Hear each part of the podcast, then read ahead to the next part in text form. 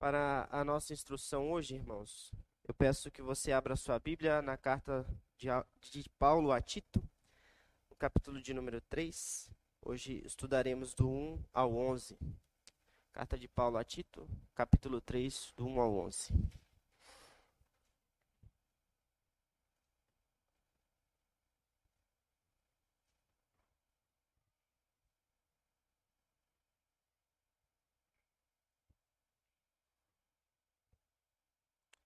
Tito recebe instrução para que conduza todas as coisas na igreja, para que estabeleça líderes, como já vimos, para que rejeite as falsas doutrinas dentro do círculo da igreja.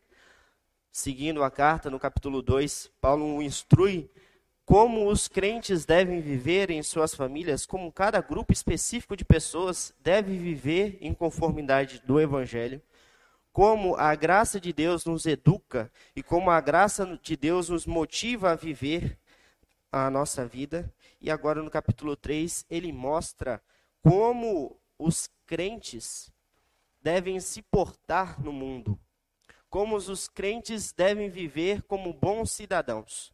Por isso, o imperativo da palavra de Deus para a nossa vida hoje, a ordem, a estipulação que Deus exige de nós, para nós hoje, é que vivamos de forma fiel no mundo. Por isso eu peço que você olhe para o texto com esse pensamento.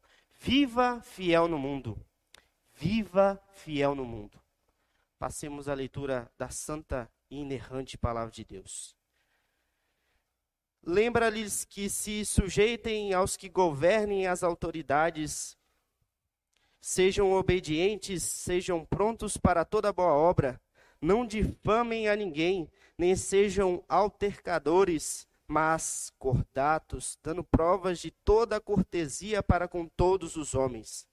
Pois nós também outrora éramos nércios, desobedientes, desgarrados, escravos de toda sorte de paixões e prazeres, vivendo em malícia e inveja, odiosos e odiando-nos uns aos outros.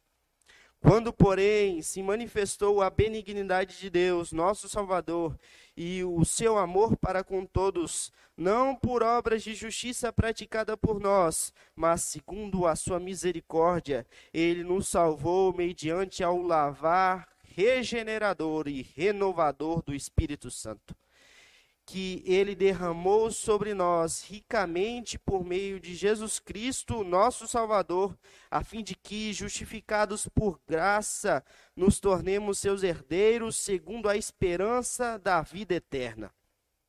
Fiel esta palavra, e quero que no tocante a estas coisas, faças afirmação confiadamente para que os que têm crido em Deus sejam solícitos na prática de boas obras. Estas coisas são excelentes e proveitosas aos homens. Evita discussões insensatas, genealogias, contendas e debates sobre a lei, porque não têm utilidade e são fúteis Evita um homem faccioso depois de admoestá-lo primeira e segunda vez, pois sabes que tal pessoa está pervertida e vive pecando, e por isso mesma, e por si mesma está condenada. Até aqui a palavra de Deus. Vamos orar? Santo e eterno Deus, nós estamos diante de ti, diante da tua santa e bendita palavra. Nós rogamos que o Senhor fale aos nossos corações Abençoa o pregador para que ele fale tão somente a tua verdade e que teu nome seja exaltado. Nos conduza por meio do teu Espírito Santo, Senhor Deus, a uma vida santa e santificada diante de ti. É isso que nós pedimos em Cristo Jesus. Amém. Como eu disse, a palavra de Deus nos exorta a vivermos de forma fiel no mundo. E o ensino de Paulo aqui é extremamente magnífico e extremamente abrangente. Os cristãos, aquele que crê em Cristo Jesus, tem motivos pelos quais deve se portar diferente no mundo. Ele deve ser fiel, diferente dos outros que estão aí no mundo. Ele deve ser fiel ao seu Senhor, fiel a Cristo Jesus. E o texto nos dá três motivos pelos quais, três, aliás, três modos pelos quais nós devemos viver fiéis no mundo. Se nós seguirmos esse, esses passos, nós seremos considerados verdadeiramente fiéis no mundo. O primeiro deles se encontra do verso 1 ao 3. Nós devemos viver em obediência. Nós, vivendo em obediência, nós estaremos sendo fiéis no mundo. Observe aí o verso 1 ao 3. Quando Paulo exorta a Tito, a Tito ele o lembra daquilo que já foi dito aos irmãos. E aqui, quando Paulo usa essa expressão, ele coloca extrema ênfase aqui. Ele coloca a força na lembrança que ele tem que dar aos irmãos, daquilo que eles já ouviram, daquilo que eles já sabem de Cristo Jesus. Como nós vimos ao longo de toda a carta de Tito, o que motiva o cristão, o que o leva a conduzir são as verdades do Evangelho. E essas verdades devem ser constantemente lembradas a todo cristão, para que ele haja, faça e, e explique o porquê ele faz as coisas que faz. A graça de Deus deve ser lembrada constantemente. E a primeira coisa que ele lembra aqui são qualidades positivas ou formas positivas que o crente deve se portar diante do magistério civil. Ele diz que os crentes devem obedecer àqueles que governam, os crentes devem ser sujeitos àqueles que são magistrados, àqueles que são investidos de autoridade.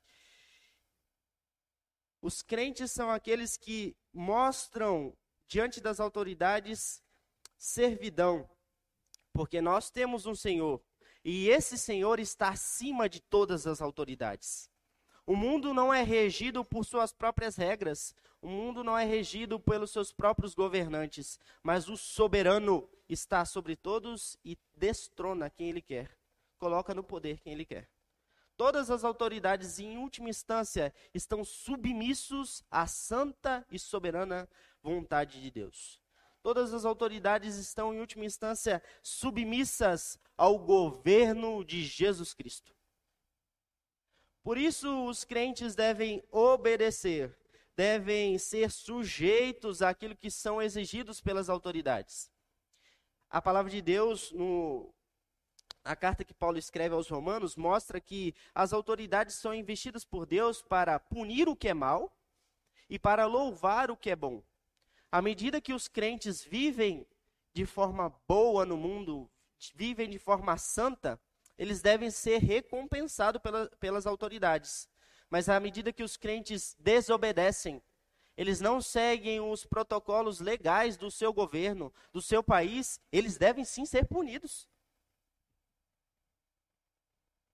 E veja como o evangelho é extremamente diferente e oposto ao próprio judaísmo que era pregado no primeiro século.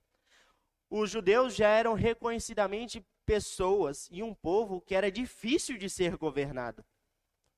Era um povo que constantemente fazia rebeliões porque queria a sua autonomia perante o Império Romano. Mas Jesus nunca em seu ministério deu ênfase em uma libertação romana para o seu reino. O seu reino transcende isso. O seu reino é mais do que isso. E os crentes são aqueles que agora não vêm com rebelião o governo que é estabelecido por Deus, mas eles se sujeitam humildemente, porque reconhecem que eles estão ali, porque Deus o colocou ali. E quando os crentes reconhecem essa sujeição, eles devem demonstrar que, de fato, eles estão prontos para toda boa obra. E toda boa obra aqui não é restrito ao que, àquilo que fazemos na igreja. Não é restrito às obras de misericórdia ou obras de caridade que a igreja faz. Boas obras não está resumido nisso, e principalmente aqui, quando Paulo fala a Tito. A lembrança que os cristãos devem ter é que as boas obras devem ser uma explanação muito maior daquilo que o Evangelho tem. Uma explanação muito maior daquilo que a lei de Deus exige dos homens. E essa lei exige que você, irmão, seja um bom cidadão.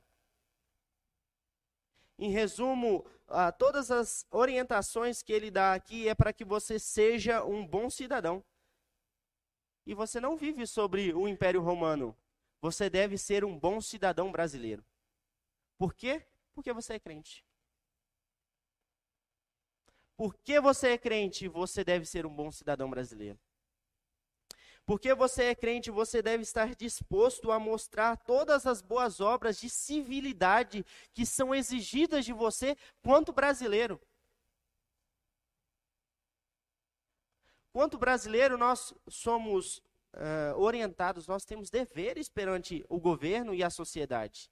Nós devemos votar, nós devemos é, obedecer às leis, conhecer a Constituição do nosso país. Irmão, o Evangelho lhe compele a obedecer todas essas coisas. O Evangelho faz com que você tenha interesse por uma coisa que para a sua vida pode não, não parecer ter sentido nenhum. Mas, querendo ser um bom crente, você deve ser um bom cidadão brasileiro. Leia a Constituição. Sabe os seus deveres e as suas obrigações. O Evangelho te conclama a não desobedecer às leis específicas do nosso país. É o Evangelho que te faz isso. Nós não podemos alegar, até mesmo perante o magistério civil, que não reconhecemos as leis do nosso país. Isso é um princípio legal. Então, reconhecendo que você é crente, você deve ter interesse em buscar essas coisas, em não fazer aquilo que é ilegal, em não fazer aquilo que desobedece às leis particulares do nosso país. Nós somos conclamados a boas obras. E essas boas obras incluem esse tipo de coisa. Veja como o evangelho é maravilhoso. Você que é adolescente, você que já está completando 16 anos, há a possibilidade de você votar. Você não faz isso só porque é obrigado, porque nem é obrigado no nosso país. Mas você, como bom cidadão, primeiro, como um crente, você é um bom cidadão e quer fazer isso. O crente não é aquele que evita o voto, mas aquele que sabe da sua cidadania e vota com consciência. Este é um ano de eleições, irmãos. Você é crente. Em primeiro lugar, vote como um crente. Exerça a sua cidadania como um crente. Viva fiel no mundo, viva em obediência a Deus e às autoridades que forem instituídas por Deus. O Evangelho mostra que os crentes devem uh, seguir determinado protocolo, devem seguir uma determinada forma de viver. No verso 2, ele mostra que os crentes não devem difamar ninguém. Eles não devem ser altecadores ou alguém que altercadores, alguém que gosta de confusão, de debate, de conflito. Mas eles devem ser opostos, e aqui está a chave pela qual o crente deve viver. Eles devem ser cordatos, dando provas de toda cortesia para com todos os homens. Perceba, nós somos crentes. E como crentes, nós devemos nos assemelhar ao nosso Senhor Jesus Cristo.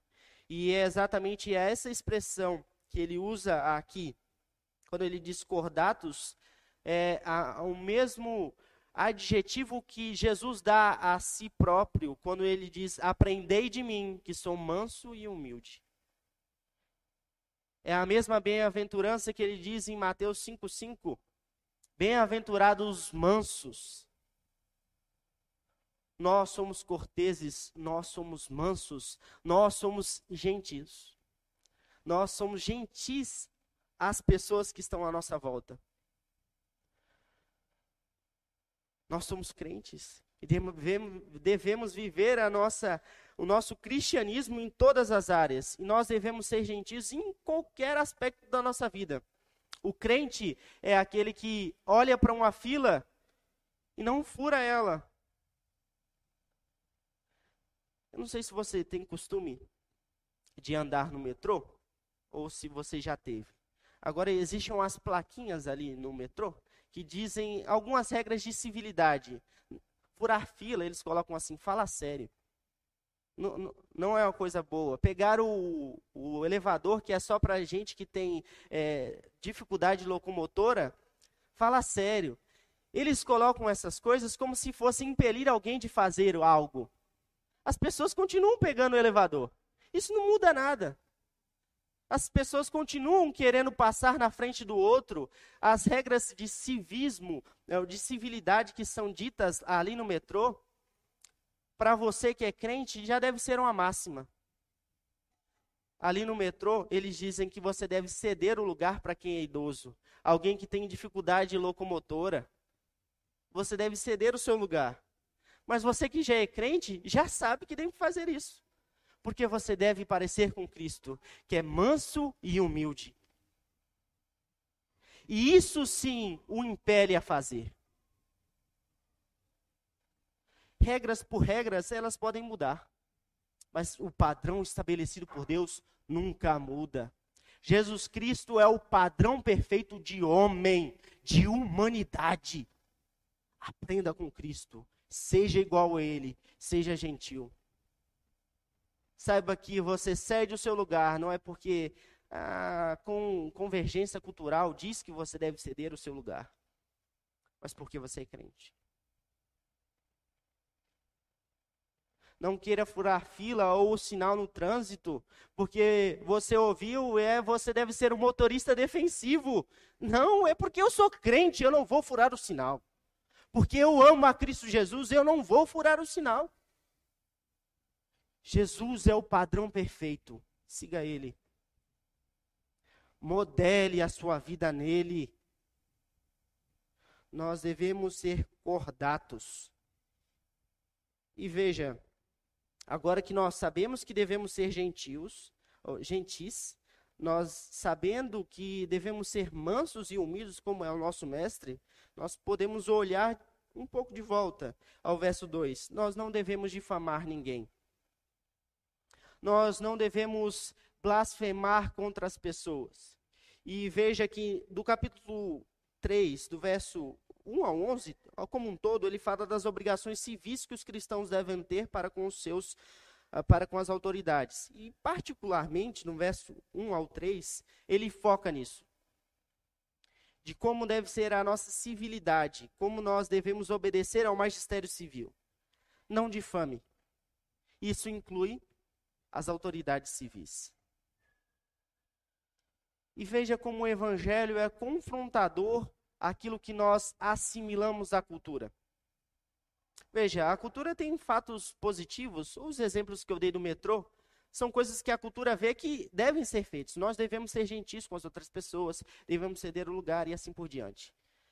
Mas às vezes a cultura não consegue pegar os elementos positivos. Por isso você deve olhar para o evangelho.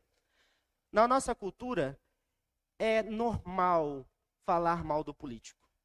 É normal acabar com o presidente na nossa fala. Há um espírito de irreverência na nossa época. Qualquer um que está ali, como magistério civil, nós tratamos como um João ninguém. Nós tratamos ele com banalidade, com irreverência. Escrutine a sua vida, sonde sua vida. Nesta semana, quantas vezes você falou mal do presidente, do governador, do prefeito?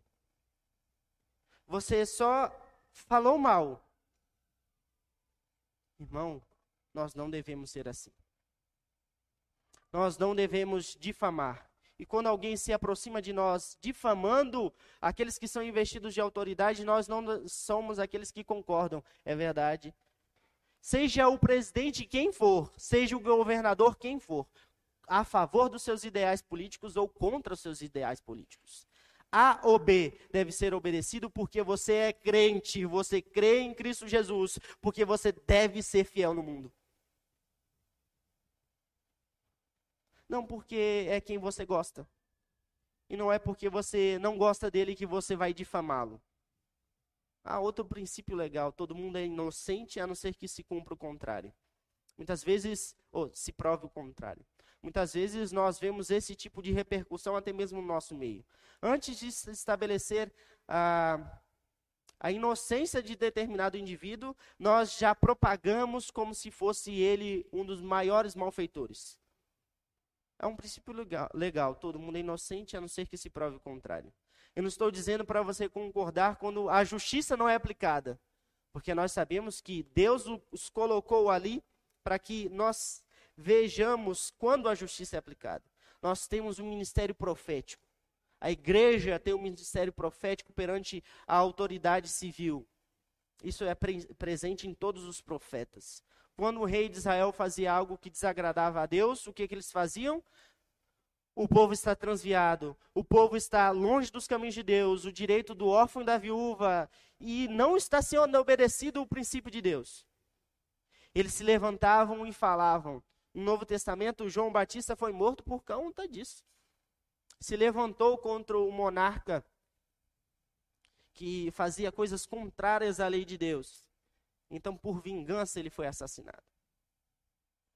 Existe o ministério profético, mas não confunda o ministério profético da igreja com difamação.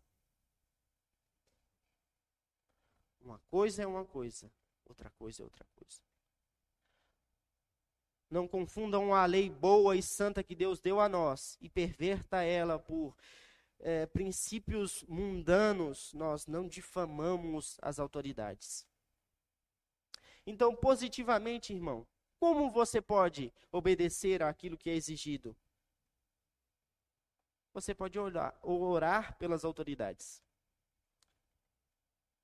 Ore por elas, como o Novo Testamento é repleto de passagens que diz que nós devemos orar por aqueles que são investidos de autoridade. Para que eles continuem exercendo as suas funções, para que eles continuem estabelecendo o direito e a justiça. Ore por eles. Toda vez que alguém falar mal deles, você ora. Ou se você pensar em falar mal de algum dos, das autoridades que são investidas sobre nós, ore primeiro. Ore. Peça a Deus que derrame sua graça sobre eles. E do verso 1 ao 2, nós vemos como os crentes devem se portar como os civis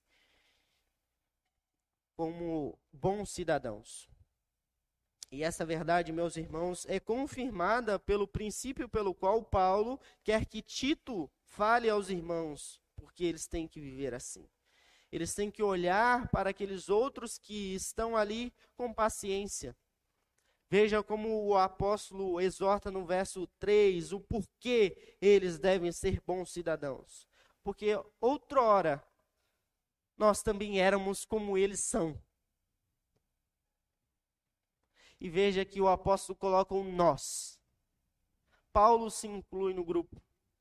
Tito está incluído no grupo. Os crentes de Creta estão incluídos no grupo. Você está incluído no grupo. Nós éramos assim. E veja a lista de coisas odiosas e horrendas que ele diz que nós éramos nécios, desobedientes, desgarrados, escravos de toda a sorte de paixões e prazeres, vivendo em malícia e inveja, odiosos e odiando uns aos outros. Olha o que você era. Olha o que as pessoas são. Quem não está em Cristo vive assim. E qual deve ser o seu olhar para ele? Não mude pela força. Não mude pela cultura. Só Cristo pode mudar. E você olha para eles com misericórdia, com paciência. Se não fosse Cristo agindo em mim, morrendo por mim, eu seria como eles são. Eu era assim antes de conhecer a Cristo.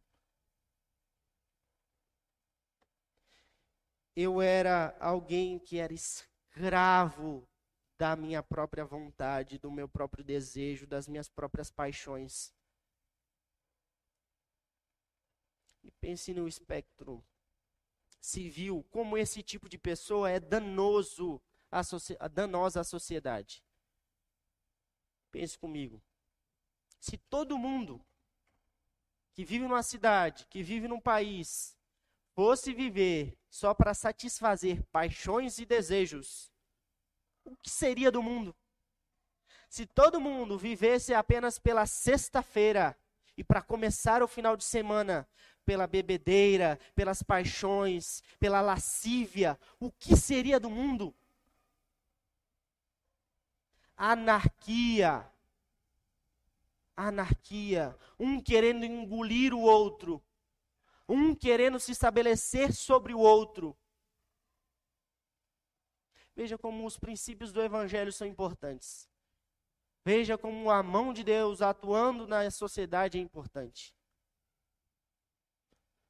O mundo não cai no abismo sem fim e nessa anarquia porque Deus não permite. Eles olham para os cristãos e podem ver algum padrão de civilidade, olham para as famílias cristãs e veem algo para segurar. E veja como os, os desejos hoje tentam destruir os princípios da família. Se não existe uma família regimentada pelos princípios da palavra de Deus, não há padrão. Não há no que a sociedade se resguardar. Ou usando a própria linguagem do Senhor Jesus, nós somos sal e luz. Sem o sal, aquilo que está aí fora apodrece completamente. Sem o sal, aquilo que está aí fora definha. Nós somos um importante agente do reino aqui em Mariporã todos os crentes aqui em Mariporã agem de um determinado sentido para que Mariporã não caia no caos completo.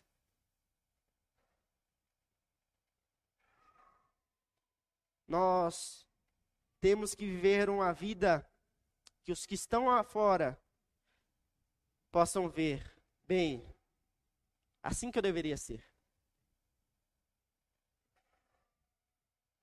Assim que eu deveria ter uma família. Os prazeres e as paixões não podem regir a minha vida. Se for assim, não há sociedade que se estabelece. E veja, as últimas duas qualidades aqui, os últimos dois adjetivos são odiosos e odiando uns aos outros. Parece que o que mais nós vemos fora da igreja é o amor próprio.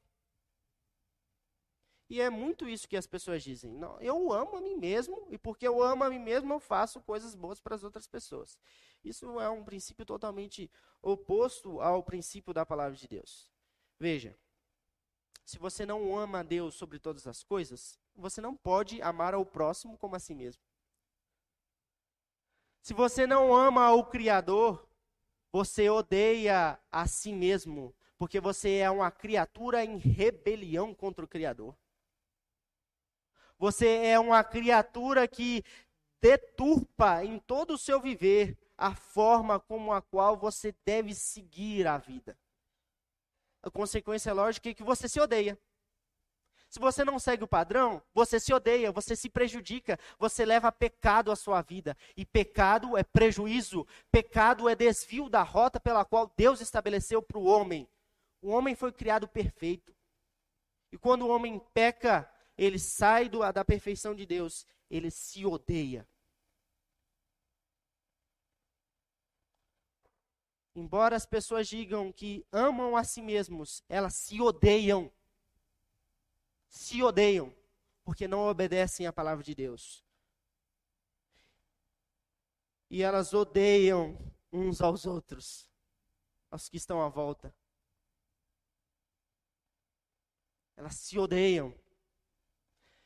É claro que é levado sempre às últimas consequências. Quando você pergunta a alguém que não é da igreja, ela diz que tem muito amor, mas o amor é deturpado. Uma família que parece aparentemente bem, se não tem um padrão do evangelho, ela está se odiando e não se ajudando.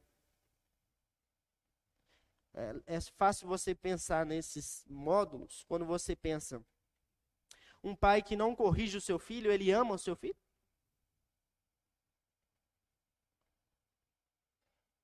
É para o seu bem que isso vai ser assim. Esse é o padrão. E veja, particularmente aqui a um grupo que muitas vezes é propenso a esse tipo de pensamento. Os adolescentes geralmente ouvem que é normal na adolescência você odiar todo mundo, odiar a si mesmo. Você que conhece a Cristo, você não deve ser assim. Você não tem motivo para odiar a si mesmo. Não odeie a si mesmo. Não odeie aquele que está à sua volta. Você não precisa odiar os seus pais, você não precisa odiar todo mundo. Assim que você era, não deve ser mais. Olhe para aqueles colegas seus, aqueles outros adolescentes que dizem que odeiam tudo e todos, com paciência. Você que já conhece a graça de Cristo, leve a esse seu colega, a esse seu amigo. Não odeie a si mesmo. Não machuque o seu corpo. Não leve dor a si mesmo. Existe amor. Existe graça. E essa graça e esse amor estão no Evangelho, estão em Cristo. Há consolo, há conforto para todos os que estão achegados a Cristo Jesus. Você que já conhece e tem essa mensagem, pode dizê-la. E veja, do verso 4 ao 7, é exatamente isso que está no foco do olhar de Paulo. Veja com atenção na sua Bíblia verso 4 a 7.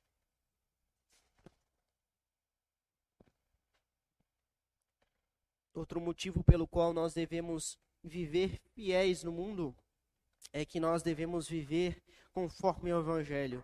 Nós devemos viver em novidade de vida. Nós vivemos em novidade de vida. Quando, porém, se manifestou a benignidade de Deus, nosso Salvador, e o seu amor para com todos, não por obras de justiça praticada por nós, mas segundo sua misericórdia, ele nos salvou mediante ao lavar regenerador do Espírito Santo. Que ele derramou sobre nós ricamente por meio de Jesus Cristo, nosso Salvador, a fim de que, justificados por graça, nos tornemos seus herdeiros, segundo a esperança da vida eterna. Veja como nós éramos, agora como nós somos.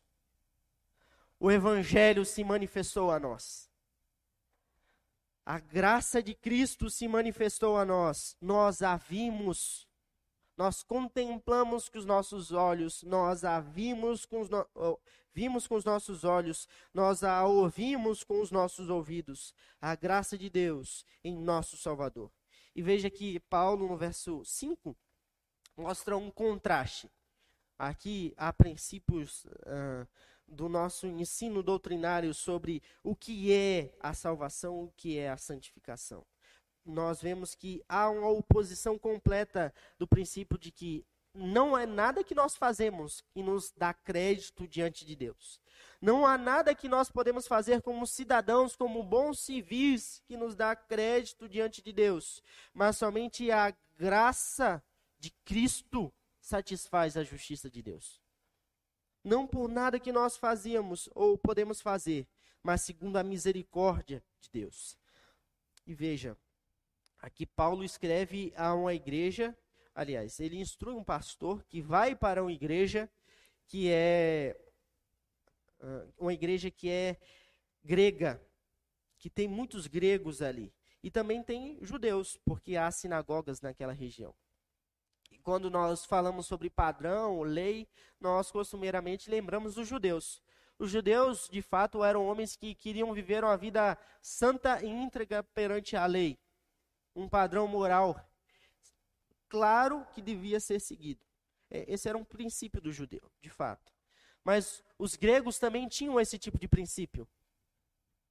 Quem tinha esse tipo de princípio que visava a virtude moral, a lei, a ordem? Os filósofos. Em particular, os epicureus, que são contemporâneos ao tempo de Paulo. Eles viam na lei, nas virtudes, na boa civilidade, algo louvável. Mas todas essas pessoas, tanto estoicos, filósofos, quanto judeus que queriam obedecer à lei, eles são inoperantes no final das contas. Nada que eles podem fazer dão créditos diante de Deus.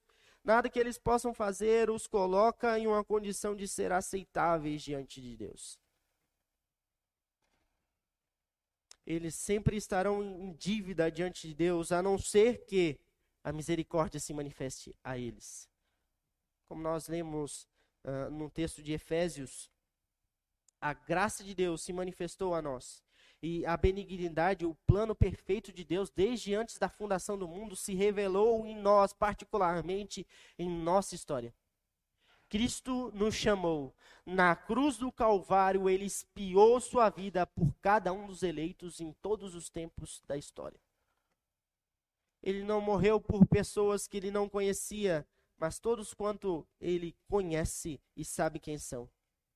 Jesus é o bom pastor que chama as ovelhas pelo nome. Ele chama, eles ouvem a voz do pastor e a seguem. Essa justiça de Deus foi atribuída a nós. Essa misericórdia de Deus nos foi dada graciosamente no Evangelho. Jesus é o nosso Salvador, que nos tirou do lamaçal do pecado. Ele derramou o seu amor para conosco. E veja que Paulo prossegue o argumento. Ele mostra que Deus salvou completamente, plenamente, os seus eleitos. E essa salvação se dá primeiro pela manifestação do novo nascimento. Por isso, em novidade de vida nós vivemos, num lavar regenerador. Nós nascemos de novo, nós somos novas criaturas em Cristo Jesus. Não sei se você conhece, mas em João 3 existe o debate de Jesus com um, dos grandes fariseus da sua época, dos grandes mestres da lei. E ele não entende como um homem já velho pode nascer de novo. É obra do Espírito. É obra do Espírito atuando, fazendo você nova criatura em Cristo Jesus fazendo você novidade de vida, nova criação, plenamente habilitado a obedecer à lei de Deus. Veja aqui a diferença que o crente tem para o não crente. O crente, pela ação do Espírito Santo, por ser nova criatura, ele é habilitado a obedecer à lei de Deus. Você tem o instrumento necessário para obedecer à lei de Deus, o Espírito atuando em você, fazendo você nova criatura. Sem esse agente, sem esse instrumento de Deus, é impossível realizar boas obras que agradam a Deus. Exteriormente, elas são executadas, elas são feitas, mas elas procedem de um coração corrompido os desejos e as motivações corrompem os atos externos que são bons. Não podem agradar a Deus. Somente pela ação do agente divino, o Espírito Santo de Deus, é que é possível ser feita nova criatura e essa pessoa obedecer à lei de Deus. Você pode fazer isso, irmão. Você é nova criatura. Você pode obedecer à lei de Deus. E é exatamente esse caminho que leva à sequência. Nós somos regenerados, feitos nova criatura, e nós somos renovados. Veja aí no final do verso 5, e lavar regenerador e renovador do Espírito Santo. Há uma salvação plena e completa que se inicia na, na regeneração, no fazer de nós novas criaturas, e há uma caminhada.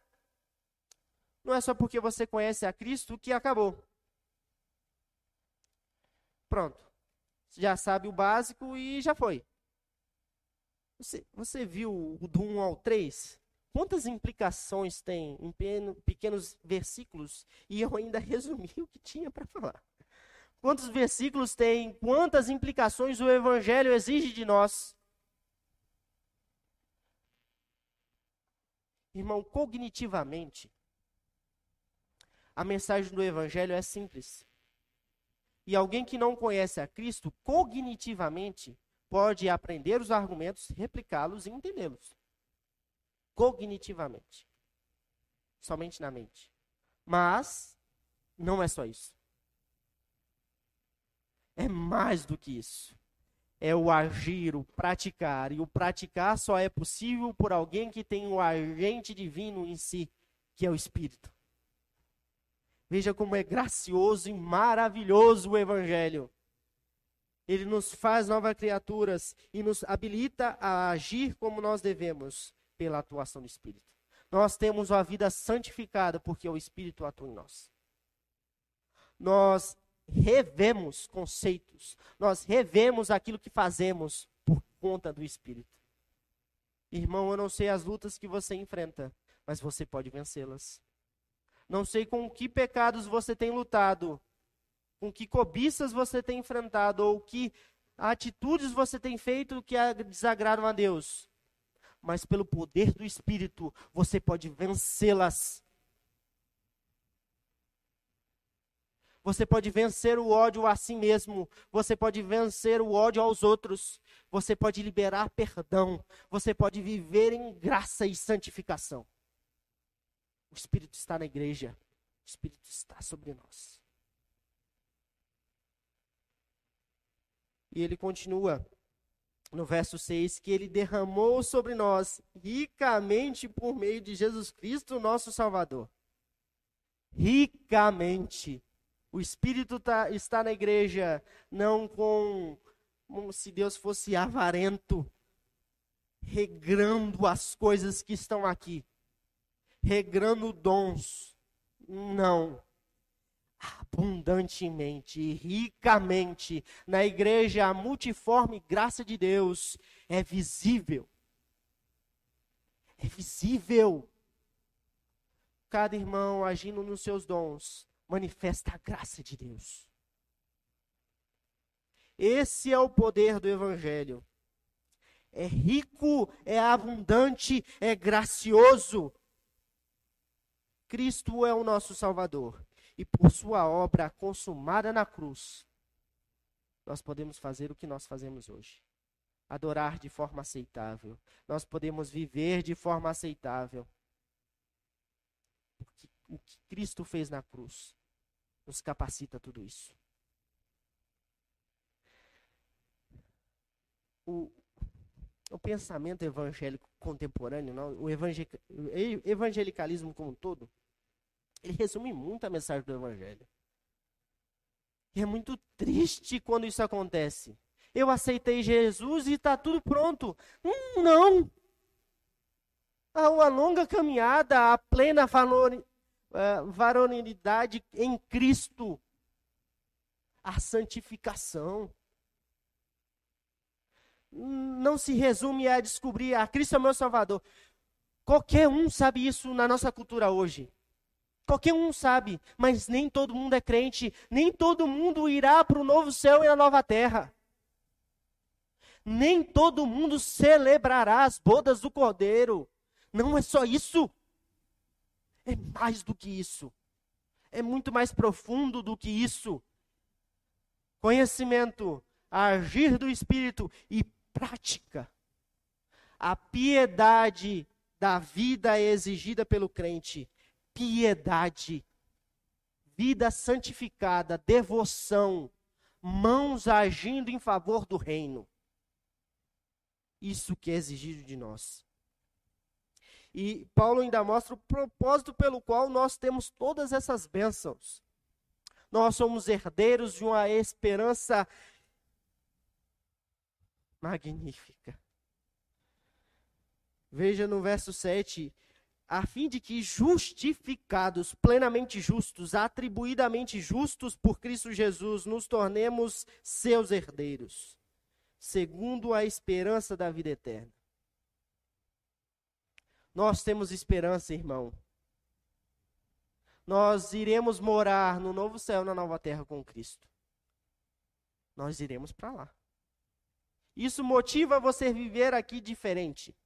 E veja como isso é uma bonança para a sociedade. Olha, veja como a sociedade se beneficia desse nosso princípio. Se não existe outra vida, se não existe novo céu e nova terra, comamos e bebamos, amanhã morreremos. Para que legado aos filhos? Vamos destruir tudo que tem, abundar-nos com os prazeres, com os deleites, não há consequências?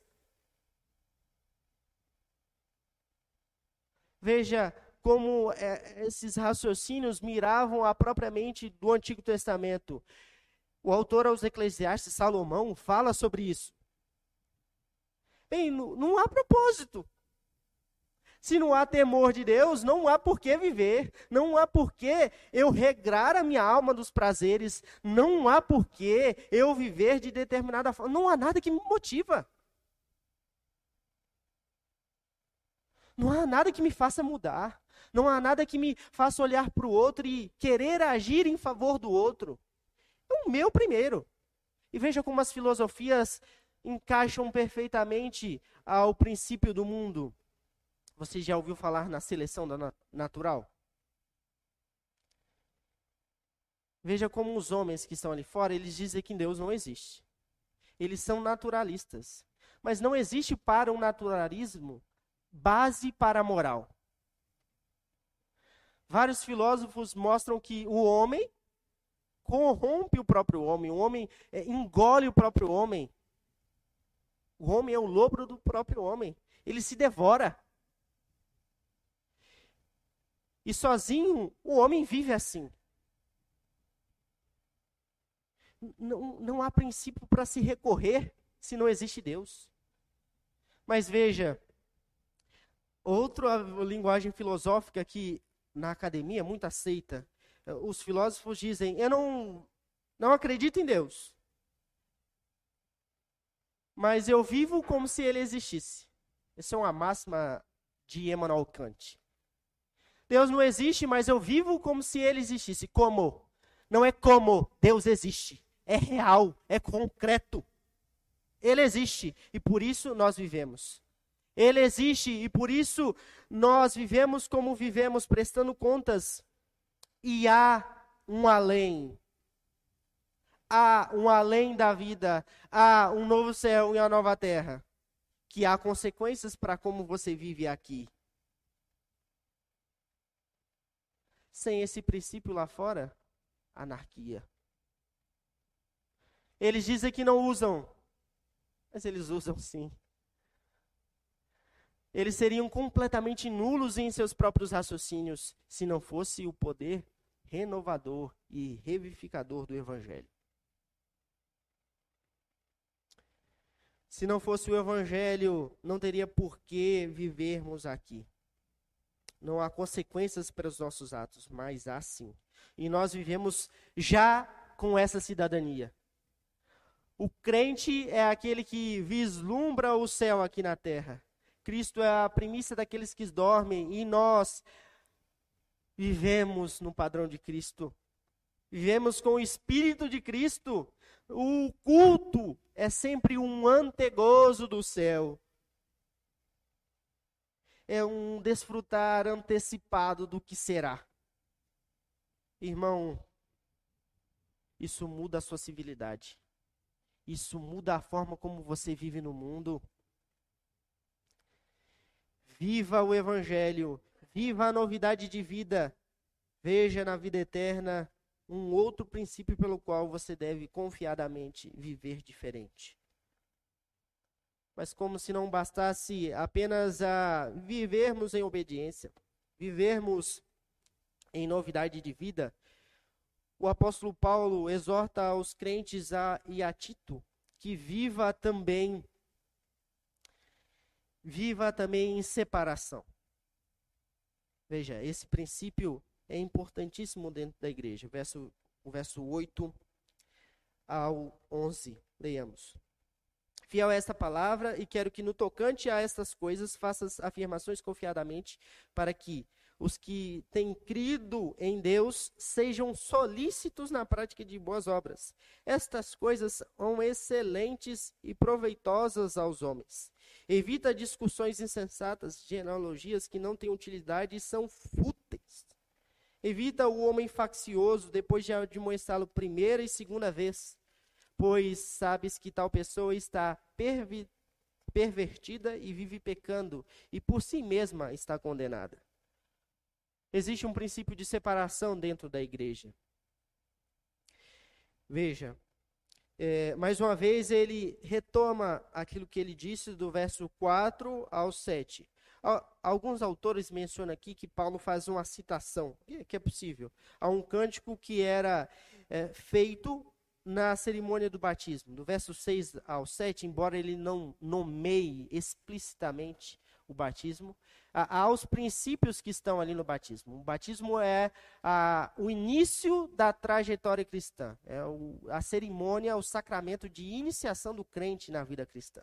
É, ele simboliza uh, o renascimento, o fazer nova criatura. É, é um símbolo disso. E esse, é, alguns autores mencionam, alguns estudiosos da Bíblia, que do verso 4 ao 7 seria um cântico que seria cantado nas cerimônias é, de batismo. E outros autores também destacam que a, a, fidelidade da palavra, o fiel a essa palavra, é tudo aquilo que é o compêndio do Evangelho. A morte expiatória de Cristo, a sua salvação, a sua entrega na cruz, a sua justiça a nós, a regeneração, a renovação, a santificação e todas as coisas maravilhosas do Evangelho que estão ali. Fiel é essa palavra. Todas essas coisas são fiéis. Os dois princípios não se anulam, mas eles podem é, caminhar juntos aqui no nosso entendimento do texto.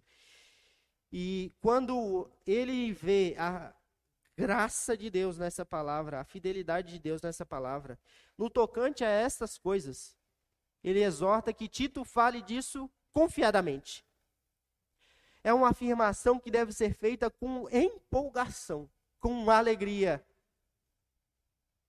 Afinal, é magnífico, é esplêndido aquilo que o Evangelho nos dá em Cristo Jesus. E essas coisas são o um motivo pelo qual os crentes devem ser solícitos, eles devem ser totalmente dispostos à prática de boas obras. As boas obras, mais uma vez, é o mesmo princípio que acontece no verso 1 que não são só boas obras, as obras de caridade que a igreja faz, mas aqui no princípio de civismo. Uh, quando o crente obedece às leis e quando o crente segue os princípios do seu país, dos seus governantes. Eles devem estar solícitos por conta do evangelho. E veja no final do verso 8: Estas coisas são excelentes e proveitosas ao homem. A todo homem é proveitoso. Elas são fiéis aos homens, os homens de forma geral. Cada indivíduo nessa terra pode se beneficiar das graças do Evangelho. Mesmo aqueles que são réprobos, eles se beneficiam, como eu disse, da nossa presença aqui. Eles se beneficiam dos nossos princípios, mesmo que eles mintam à torto e à direita de que não seguem os nossos princípios, mas seguem sim, senão não há realidade. Não há o porquê viver, não há o porquê é, fazer o que fazem. Anarquia. Todos os homens podem se beneficiar do todo do Evangelho, da graça do Evangelho. E veja agora o contraste que Paulo faz. Se por um lado o todo do Evangelho de Cristo é proveitoso, discussões e falácias e picuinhas não tem proveito nenhum. E é exatamente isso que ele exorta a Tito a fazer agora. Evita discussões insensatas, genealogias, contendas e debates sobre a lei. É um pouco da heresia que era que começava a fluir dentro da igreja e dentro dos campos que seriam plantados ali na ilha de Creta. O pastor já pregou sobre esses falsos ensinos aqui. E esses, essas discussões miravam pequenos princípios ou pequenos detalhes da lei como se eles fizessem toda a diferença. Mas essas coisas são inúteis. São besteiras. Não tem proveito nenhum. E Timóteo deve evitar todas essas coisas. E nós também devemos evitar esse tipo de coisa. Não sei se você já estudou teologia para querer vencer debates. Nós temos uma, uma comunidade, uma igreja um pouco mais madura, mas esse princípio é mais próximo daqueles que são mais jovens. É, estudar teologia para debater teologia, estudar predestinação para debater com o arminiano. Isso é besteira. Isso não tem proveito nenhum. Evita. Evite estudar, aprender mais do evangelho para vencer debates. Não é assim que tem que ser no nosso meio. Nós devemos focar na mensagem de Cristo e na pessoa e obra de Cristo e assim termos as utilidades para a vida. Assim termos aquilo que é proveitoso para todo homem, aquilo que é sábio, prudente. Discussões pelas meras discussões devem ser rejeitadas e separadas do nosso meio. No verso 10, evita o homem faccioso, o homem que faz facções, faz divisões dentro da igreja. E veja aqui o princípio de separação. Quando nós evitamos o homem faccioso, Paulo demonstra o caminho da disciplina eclesiástica. Primeiro, admoesta uma vez, Mateus 18. Depois, uma segunda vez. E depois, se ele não ouve, gentil e publicano. Dentro da igreja, nós precisamos ter esse princípio de separação. Não são todos que entram aqui que podem ser considerados irmãos. Isso é uma igreja visível, mas também existe a comunidade de fiéis, a igreja invisível que comporta todos os eleitos em todas as épocas. Quando a igreja visível é fiel, ela manifesta mais ainda a invisível. Em resumo, quanto mais fiel à palavra nós somos, mais fácil é reconhecer o joio. E a disciplina eclesiástica é um instrumento de Deus para separar o joio do trigo. É danoso ao trigo, muitas vezes, conviver com esses. Não são todos que se aproximam de nós, que compreendem cognitivamente o simples da mensagem do Evangelho, que nós podemos deixar aqui viver entre nós, como se fosse um dos nossos é preciso admoestá-lo uma vez. Não viva assim. Não peque assim. Não ouviu? Conselho, disciplina. Ouviu? Ganhamos o irmão. Bênção de Deus. Ele ouviu a exortação que vem da palavra de Deus. Ele ouviu a igreja de Deus, que é agente do reino. Não ouviu? Não é nosso. Separa. E veja como é diferente. Nós somos santos em Cristo Jesus. Não devemos viver igual os que estão lá fora. Nós nos separamos deles em algum sentido. E não são todos aqueles que estão lá que podem entrar no nosso meio, somente aqueles que estão em Cristo, que ouvem a voz do pastor, que são admoestados, que são exortados, que são repreendidos. E ouvem obedecem. Se não acontece, gentil e publicano, deve ser expurgado. Nós vivemos em separação do mundo. E você pode pensar, ah, mas é cruel. Não é cruel. É benção. E todas as vezes que disciplina for aplicada aqui nessa congregação, louve a Deus. Porque quando o irmão aceita a disciplina e é restaurado, a graça de Cristo é manifesta na vida dele ele não vira um crente de segunda categoria. Ele vira um crente redimido. Lembre da conversa de Jesus com os fariseus. Aquele que ele mais perdoa. Há muito amor. Muito ele ama.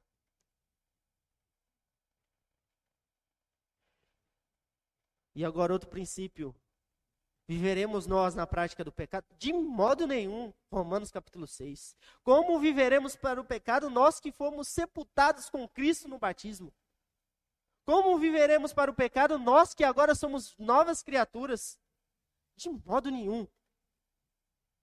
Novidade de vida, vida santa é exigida dentro da igreja. E quando isso não acontece, essa pessoa deve ser disciplinada. Se não houve, deve ser separada. E quando isso acontece, não é cruel. Essa pessoa se condenou. Veja aí no verso 11. Se a pessoa vive pecando, ela está pervertida. Veja aí. Pois sabes que tal pessoa está pervertida e vive pecando, e por si mesma está condenada. Mas um princípio que Paulo dá aos romanos. A consciência da própria pessoa a condena diante de Deus, porque os atributos invisíveis de Deus são manifestos na criação e no coração de todos os homens. Em última instância, eles sabem que pecam sim, e por isso eles são indesculpáveis. Eles se condenaram eles viveram uma vida de rebeldia à graça de Deus, de rebeldia ao Evangelho, de rebeldia ao padrão estabelecido por Deus, de rebeldia a Cristo Jesus. Ele se condenou. Ele, por si mesmo, se afastou da igreja. E nós devemos tirá-lo. Separados do mundo. Meus irmãos, o Evangelho nos mostra que nós devemos viver fiéis no mundo. Nós devemos viver em obediência. Nós devemos viver em novidade de vida. E nós devemos viver em separação. Todas essas coisas, a graça de Deus está sobre nós. E a graça de Deus nos mostra a verdade. Que Deus nos abençoe e nos faça ouvir a voz de Cristo e obedecer aquilo que nos é impelido, nos é exigido no Evangelho.